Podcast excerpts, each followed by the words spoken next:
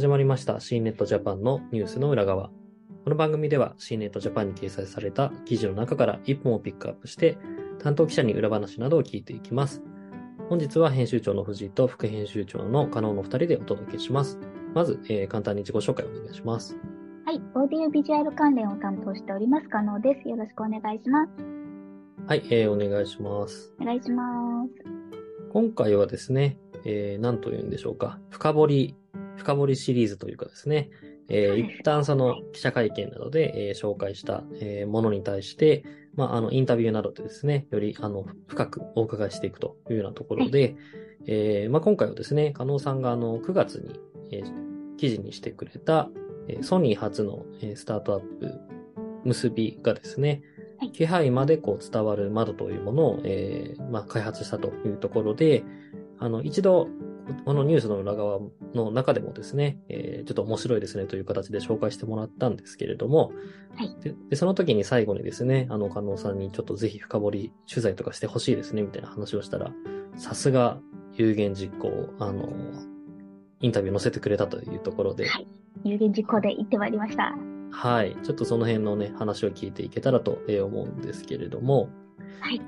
実際に、まあちょっとあの、記事の中でですね、写真いくつか載ってましたけれどもうん、もう実際にこの窓を、なんだろう、あれ、な、なん、4台ぐらい並んでました ?3 台 ?4 台そうなんですよ。4台ぐらい並んでて、実は、えっ、と、これ、お部屋の真ん中ぐらいで、あの、はいオフィスの真ん中ぐらいで取材をさせていただいたんですけど、私の目の前に4台か5台ぐらい並んでいて、くるって後ろを向くと、またそちらにも4台ぐらい、まあ、並んでいてすごく窓に囲まれて取材をさせてもらいました。あはあ。で、そこになんか人がそれぞれ入っていたりして、い。はい。してました。気配感じましたか？気配ね、あの、実際にやってみると、本当に、なんだろう。これ、窓なんですけど、はい扉の向こうにいる、だ窓の向こうにいる感覚なんですよ。大きいからっていうのももちろんあるんですけど、本当に隣の部屋の窓の向こうに人がいるみたいな。感じ。で、すごく不思議な感じで、でもなんか実際繋がっているのは全然離れた場所だったりとか、あの、はい。したので、まあ場所の共有が窓を通してできるっていうのが、ちょっとじ実体験として、あの、体感させてもらいました。あの取材の日は、えっ、と、窓の奥にいた方たちは、ど、どのあたりにいらっしゃったということあれですけど。はい。えっと、実は、高知、高知県にいらっしゃって、はい。で、えっと、えっと、今回取材させていただいたのは横浜の結びさんの拠点だったんですけど、なるほど。はい。すっごい偶然で、高知の、その窓の向こうの高知県も、実は取材をしていたっていう、へ取材してる同士が窓で繋がってました。ー。あ、すごい不思議な感じですね、それは。そうなんですよ。うん写真見るとあれですよね。足、足場とかはもうなんかホワイトボードのような感じの、はい、ね、あの、キャスターというんですかね。なんかこう、はい、足がついててっていう感じですけど、上見ると、縦55インチのはい。窓型ディスプレイがあるという感じで、確かにこれ不思議ですね。なんかこそうなんです。動かせるのもね、すごく良くて。う。はい。この写真の真ん中うにん、なんだろう、焚き火？焚き火の、あ、はいはい。ま、薪みたいなのがありますこれはどういうことなんですかね？なん。かちょっとアウトドアがお好きみたいで、実は、あの、写真には写ってないんですけど、ハンモックとかもあって、オフィスの中に。すごい、あの、なんだろうな。ある意味今っぽいオフィス。うん。遊び心がすごいあるオフィスでした。でも人は窓の外にいるっていうことなんですね。そうなんですよ。面白いなぁだと思います。で、えっ、と、結構あの記事、あの読み応えがすごくあってですね、あの、窓の話もしてるんですけど、前半、この、えー開発者のですね、酒井さんですか？はい、酒井さん。あの、社会人になってからというか、あの、ソニーに入社してからの99年からのこうエピソードとか、すごいこう、結構詳細に語っていただいていて、これすごく面白かったですね、話が。すごい貴重なお話で、はい。これ私、多分インタビューが終わった後に、もうなんか、取れ高がバッチリですみたいなのを先方にお伝えしたんですけど、そのぐらいすごく濃いインタビューで、ね、酒井さん、ソニーを辞めて起業するっていうのってどういう心境なんだろうな、みたいなことを、個人的にすごくお伺いしたくて、で、まずその質問からぶつけたんですけど、本当に20年遡るんですよ。内容的に。はい。この20年のお話をあの、インタビューの中ですごい詳細に答えていただいて、うん、贅沢なインタビューでした。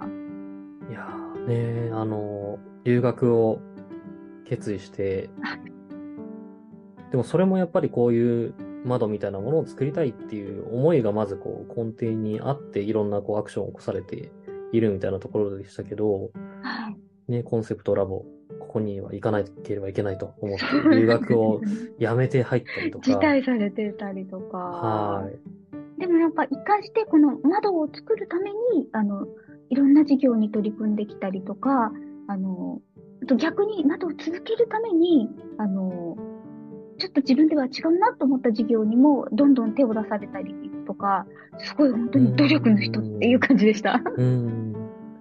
このそうですね。2007年ぐらいに手掛けていたカメラ内蔵テレビの開発というところとかも、はい、あの、子供が近づきすぎると、ぼやける、画面がぼやけるみたいなものって、そんなのあったんだって思ったんですけど、それは加納さんはもうテレビ担当としては覚えていましたか？あ、すごいよく覚えてます。ああ。あの、デモをするときに動いちゃうと人がいなくなるっていうのは動かないってことなんで、動かなくなるとテレビが消えるっていうセンサーだったので、あの、ちょっと動かないでくださいみたいなので、デモをしてもらった記憶がすごく残っていて。なるほど。で、あ、これを作ったの酒井さんだったんだ、というのを ちょっとお会いして納得しました。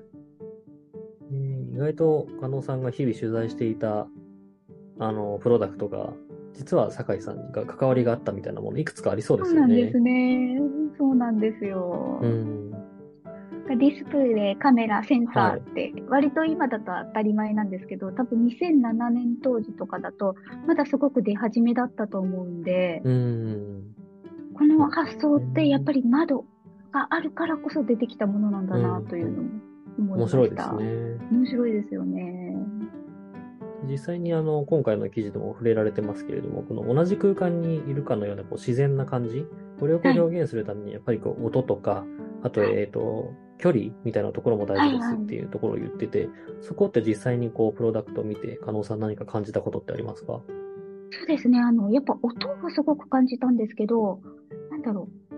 えっ、と、窓の向こう側の話し声とか、本当にタイピングする音とか入ってくるんですけど、はい。あのー、酒井さんの言葉を借りると混戦はしないって言うんですよ。うん、で、実際に混戦しなくて、えっ、ー、と、窓の向こうで高知の、高知県でインタビューをされてるんですけど、うん、全くやっぱ邪魔にならないんですよね。でも音は聞こえてるんです。それが、あの、やっぱり、なるほどね。絶妙のバランスで成り立ってるんだなっていう。すごいですね。すごいですね。この4台並んでる写真は、それぞれから音がじゃあちょっと出てるんですか？あそうですね。えっ、ー、と、取材の時は4台丸々では出てなかったんですけど、はい、出ているところと、えっ、ー、と、繋がっていて音声を消しているところと、うん、あと消えているところがあったかな。そんな感じでした。はい。なんか、むすびさん自体もいくつか、あの、オフィスの拠点があって、その拠点同士を、あの、割と常時、繋いでいるっておっしゃってました。うん。なるほど。ちょっとこれ本当に割と実物みたいなって、こう、またこの記事を読んで思いましたね。そうですね。これ本当に皆さんに体験してもらいたいプロダクトナンバーワンだと思います。ナンバーワン、おー、はい、いいですね。はい。ちょっとそこはまた、どこかでそんなチャンスがあったらですね、加納さんにすぐ教えてもらおうと、えー、思うんですけど、ね、はい。あと最後にこう、なんでしょう、こう、ソニーをですね、20年、えー、ほふ前進でですね、えー、続けていかれて、まあ、最後こう、起業家としてのメッセージみたいなものをくださいというようなところも、加納さん質問されてて、そのやりとりも、はい、やりとりというかですね、回答とかも含めていいなと思いましたね。はい。そうですね。なんかこれ実際にやっぱやられた方じゃないと、あの、出てこない言葉というか、うんを感じました。はい。ちょっとこの記事、はい、気になった方はですね、ぜひその最後のですね、あの、起業家としてのこう、思いみたいなところも、あの、ぜひちょっとお見逃しなく最後まで読んでいただけたらなと、えはい、思ってお読んでいります。ただけると嬉しいです。はい。では、はい、えー今日はこの辺にしたいとえー思います。加納さん、ありがとうございました。ありがとうございました。